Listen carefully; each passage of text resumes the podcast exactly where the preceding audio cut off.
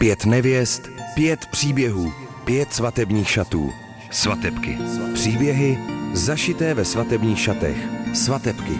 Podcastová série Rádia Wave. Nechci toho po nich málo. To, co mě zajímá, je velmi osobní a intimní. Nejenom proto, že je párkrát uvidím slečené do spodního prádla. Budu s nimi u vzniku jejich svatebních šatů, u procesu, který je plný emocí, očekávání, radosti, ale i stresu. Od toho jsme ale teď ještě daleko, zatím se teprve seznamujeme. Jen s jednou z nich se už trochu znám. Občas se někde potkáme a sledujeme se na sociálních sítích. Se všemi ostatními se poznávám úplně od nuly. Jsem pro ně cizí člověk s mikrofonem a sluchátky na hlavě. Co všechno mi na sebe řeknou? Jak blízko mě k sobě pustí a jaké vlastně jsou? Je před námi první setkání. Tohle jsou moje hrdinky. Moje svatebky.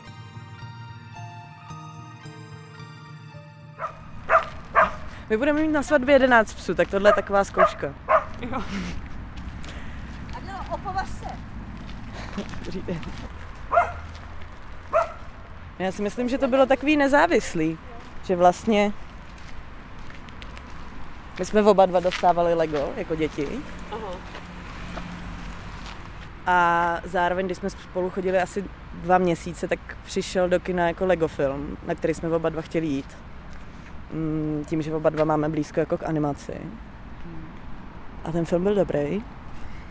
Vojta mi k prvnímu Valentínu, kterému jsme si řekli, jestli nebudeme nic dávat na Lego, tak jsme si tak jako, já mu začala dávat Lego ke každým Vánocům pravidelně.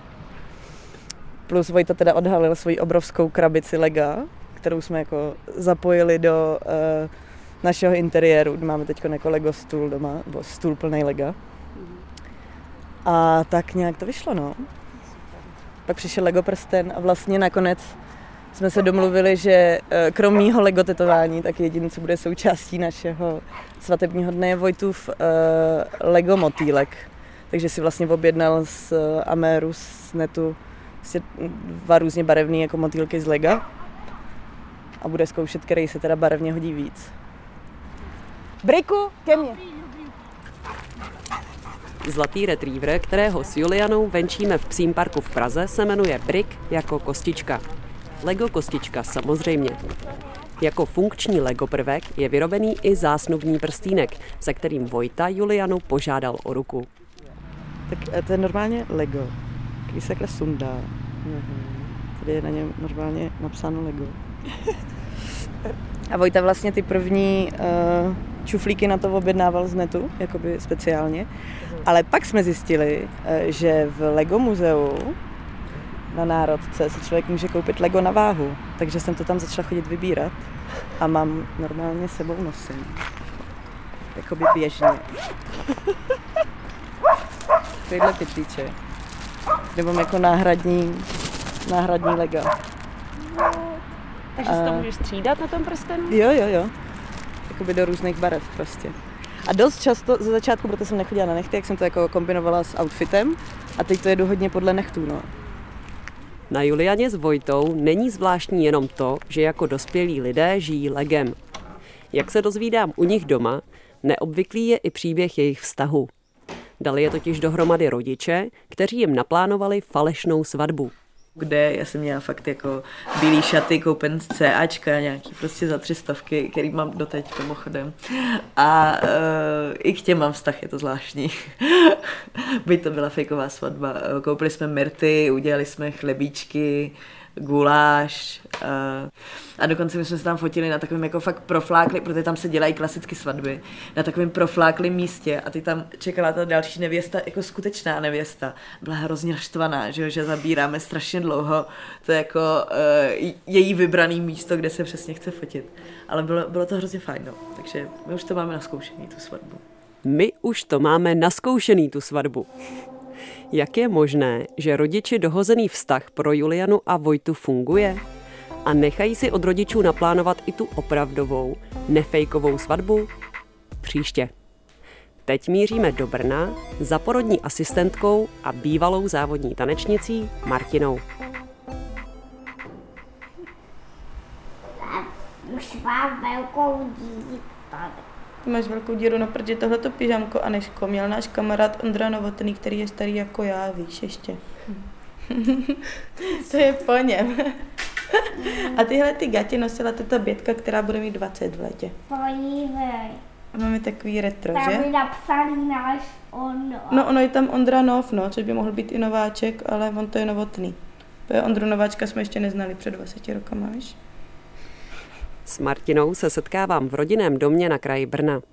S tříletou dcerkou Aneškou bydlí u matky a otčíma společně s několika sourozenci. Za pár měsíců je všechny potkám osobně na svatbě, ale dnes tu jsou jenom na fotkách na zdech obýváku. Hned u dveří je fotka Martiny z tanečních závodů. Má silný make-up, třpitivé šaty a tanečník s číslem 14 na ně vrhá vášnivý pohled. Na téhle fotce jsem se svým bývalým tanečním partnerem na mistrovství republiky a uh, je to vlastně z doby, kdy mi bylo, já nevím, 12-14. Vypadám tam teda tak o 10 let starší, že jo, díky tomu make-upu.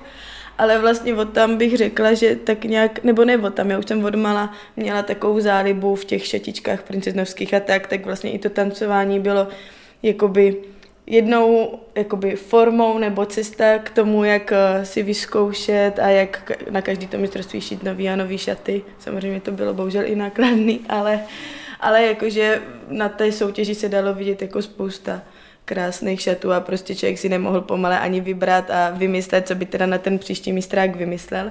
Martině je teď 21 let a je nejmladší ze všech nevěst, se kterými pro svatebky natáčím. S Ondrou, kterého si za pár měsíců bere, se zná už přes 10 let. Chodili spolu na gymnázium. Možná, jestli jsme po sobě pokukovali, tak já nevím, nějakých těch 15, 14, to teda spíš jako Ondra po mně, ale to, on o tom nechce nikdy moc mluvit, protože byl do mě zamilovaný. Já jsem ho ještě v té době nechtěla, protože že jo, bylo to takový dítě 14 letý a v těch 14 už jsem měla pocit, že jsem teda jako skoro dospěla. K tomu nahrávalo i to taneční prostředí, teda, kdy ten člověk se musel trošku chovat jako dost, jako, nebo vypadat starší, než byl.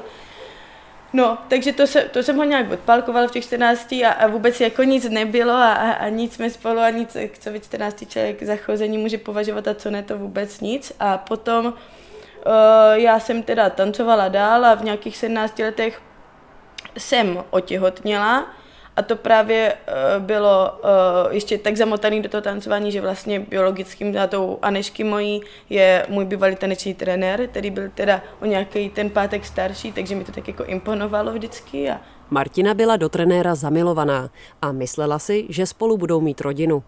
Tanečník se na to ale necítil a vztah se rozpadl. Martina se nakonec s podporou rodiny rozhodla stát svobodnou matkou a plán být jednou doktorkou na porodním oddělení přehodnotila na porodní asistentku, protože tenhle obor se dal studovat dálkově. A uh, tak já jsem vlastně celou septimu, takže třetíák na Gimplu chodila s tím břichem, v červenci jsem porodila a v září jsem po šesti neděli hnedka nastoupila s Aneškou na individuální studijní plán. A já jsem do té školy tak jako by chodila, já nevím, třikrát, čtyřikrát týdně. Vždycky mi tam mamka, uh, na dvě, tři hodiny jsem tam byla, mamka mi tam vždycky, když tak Anešku dovezla na kojení. A vlastně dostala jsem se do takové své bubliny, že vlastně i jakoby z těch nejbližších přátel, co jsem tam měla, se kterými se bavím doteď a prostě rozumíme si stále, se najednou se měl, nebo většina asi z nich měla pocit, že se se, se mnou nemá o čem moc bavit, když já jsem seděla v té knihovně té škole a kojila to měsíční, dvouměsíční dítě, tak úplně to nebylo tak, že bych jako by patřila k té skupince, co jsem třeba dřív patřila k těch jako komunikativních holek a tak.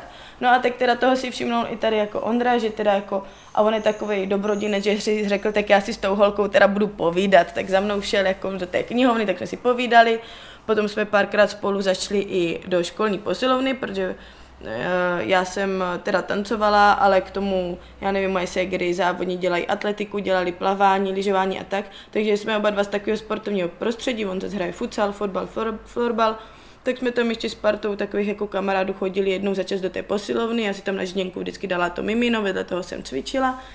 No a tak nějak jako jsem si říkala, no tak jako Ondřej jako dobrý, to se mi jako celkem líbí. Martina najednou Ondru viděla v jiném světle.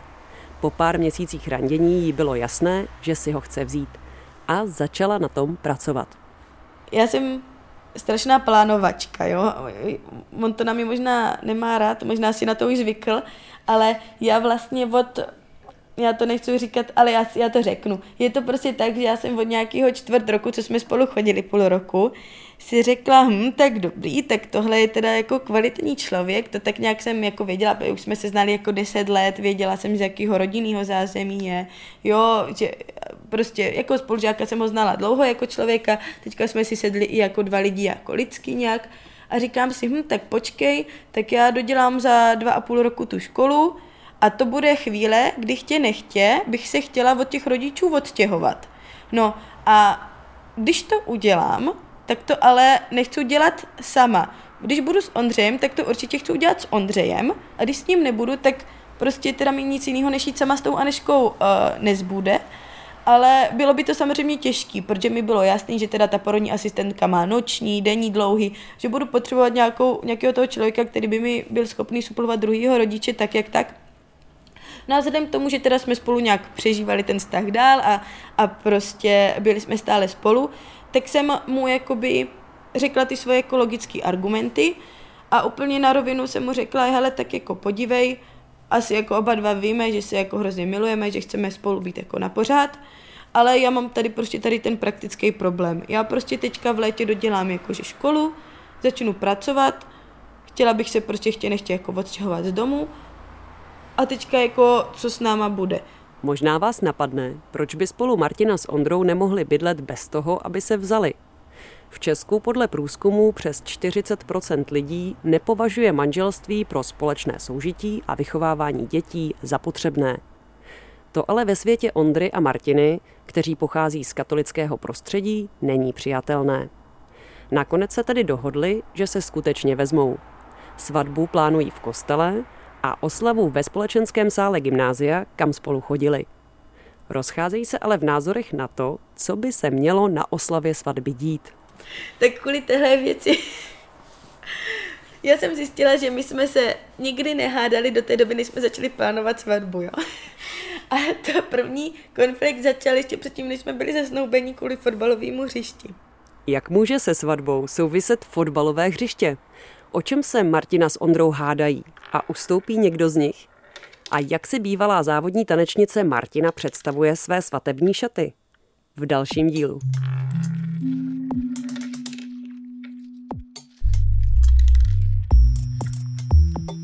Za Bárou jezdím nejdál ze všech. Pěkně čtyři hodinky tam, čtyři hodinky zpátky.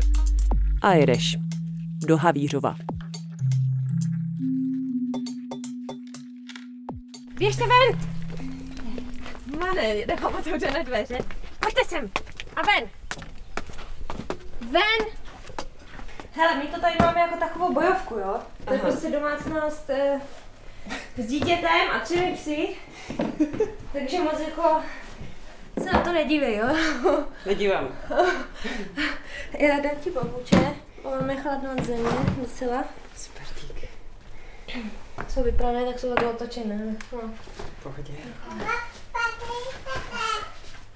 Bára je bývalá špičková modelka. Když začala randit s Honzou, pracovala v Paříži a New Yorku pro luxusní značky. Chyběla jí ale rodina, psy a příroda. Rozhodla se vrátit domů a založit s Honzou rodinu. S třemi borderkami a dcerou Toničkou bydlí v pěkném domku na kraji města uprostřed zeleně. S Honzou se znají už od puberty, ale jiskra mezi nimi přeskočila až později. No, takže jako já si ho pamatuju z takového toho teenagerovského období, ale to vím, že, že bych ho v té době asi ani nezavadila. Takové ty jakože hip-hop, tahané gatě a hlava dolů mě moc nebrali. takže to byla taková sranda. A vlastně potom po strašně dlouhé, dlouhé době jsme na sebe všichni narazili. No a tak on mě tak jako okouzlil, no prostě, jo, že, mm. že to, těžko to tak jako popsat, no, to tak jako přišlo a vlastně kouzlo bylo asi i teďka v těch sociálních sítích, tam jsme se tak jako nějak spojili a začali jsme se tak jako víc psát a, a vím, že on mi vždycky nabízel nějaké jako brigády, jestli nechci a jednou moje teta vlastně stěhovala byt, tak jsem si na něho vzpomněla, že ona hledala kluky jako taky na brigošku, aby ho vystěhovali, tak jsem mu napsala, No a nezapomenu na to, jak on přijel vlastně na kole, protože on je jako vášnivý cyklista. přijel na tom kole a on byl tak vysportovaný, takže jsem říkala, ty brďo, no tak to je sporták, to je chlap pro mě, no tak jsem ho uháněla, uháněla. A až se mi podařilo ho nakonec uhnat a, a teď jsme spolu sedm roků a myslím, myslím, že je rád, jako, Aha. určitě. No, no jo, jo. S Honzou už Bára několik let bydlí. Mají spolu dceru a vztah je fajn i bez papíru. Až když jí na svatbě začaly zvát její kamarádky, začala o tom přemýšlet taky. Honza byl nejdřív překvapený, že se Bára najednou chce vdávat, ale odhodlal se a šel do toho. Naplánoval exotickou dovolenou na oslavu výročí jejich vztahu. Ještě než jsme jeli na tu dovolenou, tak já jsem si tak jako furt říkala, že by třeba něco mohla přijít, když máme to výročí a ono furt nic, tak já už jsem s tím potom ani nepočítala. No a on to prostě vytáhnul jako v ten nejméně očekávaný moment. Byli jsme fakt jako v nádherné restauraci. A bylo to takový jakože, taková terasa, která byla vysunutá nad útes, takže pod náma nic a výhled jako na celé to moře, fakt strašně krásné a romantické místo, tak jsme si řekli, že tam naposledy jako zajdeme na oběd. Mm-hmm. A kolem nás jako hromada lidí, takže mě by v životě nenapadlo, že by ho to jako napadlo tam to někde vytáhnout. Jo. Občas jsem si říkal, že to bude takové jako intimní a někde prostě na té pláži.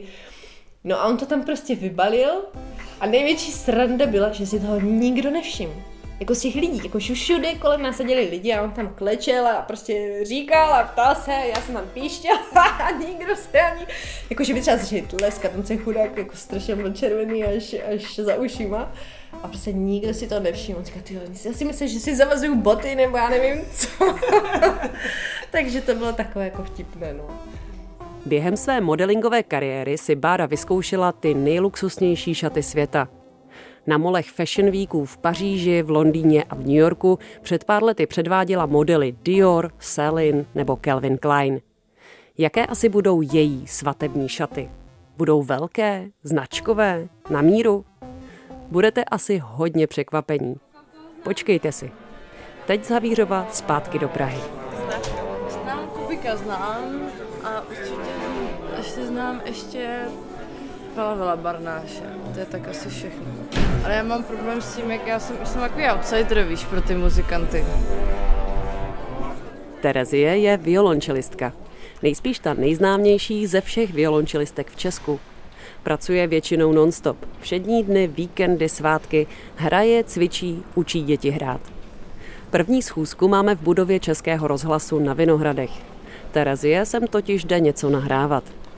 Na setkání s ní jsem musela čekat měsíc, protože si po dlouhé době dopřála pořádnou dovolenou. Na celé čtyři týdny uprostřed zimy zmizela k moři. Já jsem vlastně předtím byla v takovém jako už zacyklení jako extrémního pracovního fungování, kdy jsem prostě lítala s Vivaldiánem na do toho vypky v zahraničí a do toho ještě koncerty tady, takže se často stávalo, že jsem prostě třeba přiletěla já nevím, jsem letěla na tři dny na Maledivy a v den, v den, kdy jsem se vrátila, tak jsem měla ještě koncert. Jako. Takže uh, z tohohle z toho já jsem vlastně odlítala pryč a strávila jsem následující dva týdny v takovém jako poměrně depresivním stavu, kdy Ona ta moje práce, přesto všechno, že se zabývám hudbou, tak je hodně o tom, že se potkávám s lidma a musím být pořád mezi lidma. A je, jak je v tom čo, zacyklení ten člověk, tak vlastně už bere ze zásoby a ve chvíli, kdy se zastavíte, tak prostě jste minus 120. Takže mě jediné, co mě mrzelo, je, že jsem prostě přijela nebyla jsem úplně jako nejoptimističtější parťák pro svého, pro svého muže. No. S Milanem, kterého si chce vzít, se Terezie seznámila ve VIP zóně na hudebním festivalu Colors of Ostrava. Je to sportovec, hokejista, který na úspěšnou hráčskou kariéru navazuje jako sportovní manažer. O ruku ji požádal velmi efektně během koncertu. Jako správný manažer všechno perfektně zorganizoval. Tajně pozval přátele a rodinu a v ten správný moment vystoupil na pódium a poklekl před Terezí s prstenem.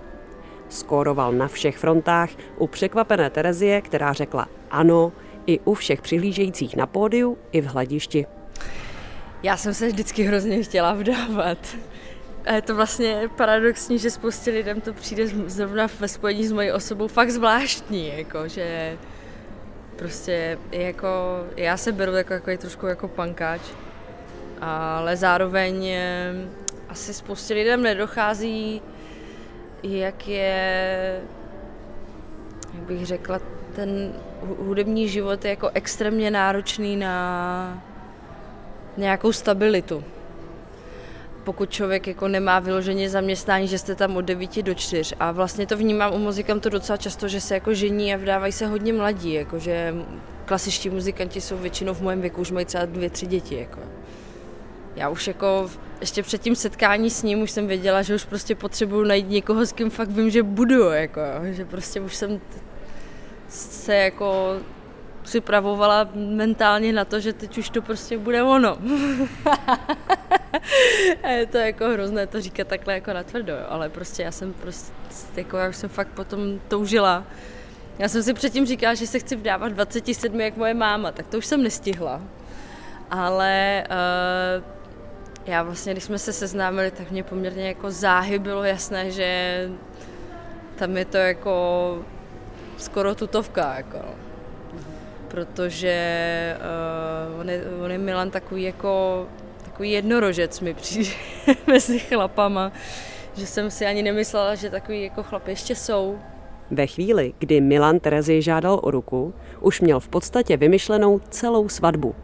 Vzal na sebe veškerou organizaci a produkci. To Terezy naprosto vyhovuje. Může se díky tomu naplno soustředit na svoje svatební šaty jaké mají být. A proč si Terezie na své svatbě nepřeje žádné malé děti?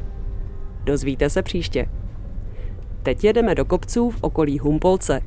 Skautka Zuzana se snoubencem Alešem tu obhlíží místo plánované svatby.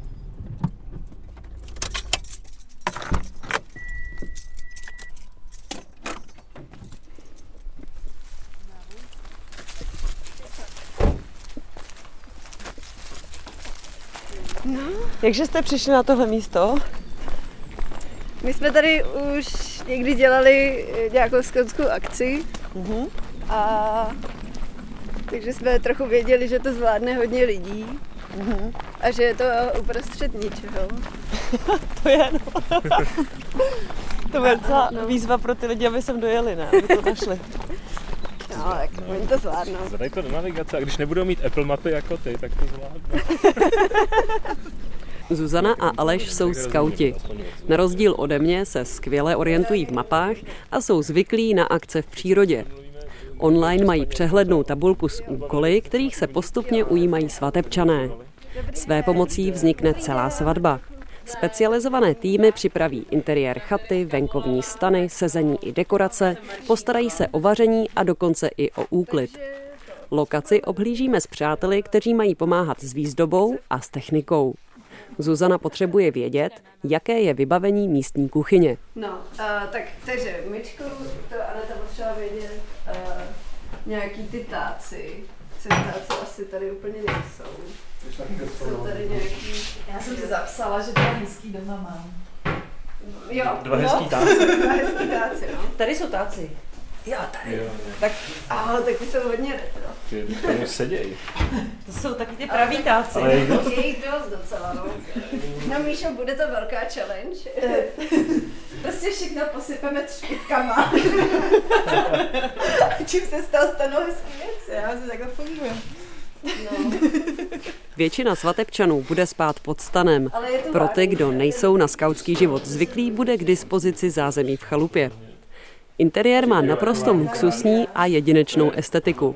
Představte si mix venkovského statku, zálesáckého country a socialistického papundeklu. Nejen kvůli tomu nebyli rodiče nevěsty z lokace svatby příliš nadšení. A jak to ví? Nebo na, oni tady byli, naši se, se tady se měli podívat. Aha, si to museli jet zkontrolovat. My byli na ulice. No, no, no. A tak mě to přišlo jako hezký a právě se vrátili s dost katastrofickou uh, zprávou. Chalupa je plesnivá, všude je strašně moc krtinců. Jo, tak asi tady jsou ty krtince, no. Jo, tak je, to je tragický. Já To tak je toho se všimli. Ale jako mně fakt přijde, že možná to tady někdo víš co nějak jako Jo, to pořešil. že možná, že... Že to tady fakt před těma 14 dnama mohlo. fakt svinstvo. Reakce rodičů ale Zuzanu s Alešem nezvyklá.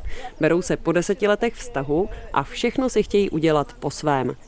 Tahle svatba bude asi nejalternativnější ze všech. Chtějí se totiž oddat sami navzájem. Papírovou svatbu si odbudou pár dnů poté na úřadě bez parády jen s nejnutnějším doprovodem. Všechno řeší hodně systematicky a racionálně. Techniku i emoce. Potom, co jsem, eh, mám v poslední době dvě pozorování. Jedno, co jsem na té střížkové výpravě řevala na 60 dětí, tak to fakt budeme potřebovat, ty mikrofony, aby nás bylo slyšet. A druhý je, že uh, jsem na konci toho koučovacího kurzu, to bylo jaký dojemný, tak jsem skoro, tak jsem plakala. Takže budu potřebovat nějaký mm, netekoucí make Ano. Uh, no, jo. ty, ty boudy Zuzana se běžně nelíčí, takže svatební make-up pro ní bude trochu výzva. Rozhodně nechce závoj a boty na podpatku. A po prostudování historických pramenů zvažuje, jestli nevynechat i kitku. Jsme řešili, k čemu ta kytka je a je to kvůli tomu, aby nesmrděli ty lidi, že jo? A že právě to byly jako... A že druhá, druhý rozměr je, že to je jako pro štěstí, proto se ta kytka zahazuje. Aleš naopak chce k obvyklému outfitu ženicha něco přidat. Dřív jako uh, neměli jen ženy uh, kytice, ale i muži měli nějaký takový doplněk někdy svatební žezlo. Takže moje pracovní varianta je, že bych si nechal vyrobit bylo? takový stříbrný žezlo, který bude komplementární s tou kyticí a bude mít každý svůj token. Nekonvenční budou i svatební prstínky. Říkali jsme si, že prostě máme rádi jako černou, eh, teď jsme oba oblečený úplně v černý. A, takže jako asi zkusíme sehnat nějaký černý prstínky, aby nám to ladilo jako k tomu, co běžně nosíme. No. Můj um, zásnubní prsten je vlastně taky trošku netradiční, mm-hmm. uh, velký, skleněný, třpitivý. Což jsem byla úplně dojatá z toho, že to uh, Aleš vlastně vystihl, že uh, vybral takový, který uh, je mně takový příjemnější než zase ty klasický běžný tenký s uh, nějakým kamínkem. Typli byste si, jak si praktická a racionální městská skautka Zuzana představuje své svatební šaty? Budou loukostové, půjčené, anebo nákladné a šité na míru? Na wave.cz lomeno svatebky najdete už teď malou nápovědu a dozvíte se tam víc o všech pěti hrdinkách. Určitě se přihlašte k odběru podcastu Svatebky, ať vám neuteče žádný z osmi dílů série. Ten příští, druhý díl, bude o svatebních šatech snů. Těším se na vás. Veronika Rupret. Pět nevěst, pět příběhů, pět svatebních šatů. Svatebky. Příběhy zašité ve svatebních šatech. Odebírejte podcastovou sérii Rádia Wave Svatebky a sledujte web wave.cz lomeno svatebky.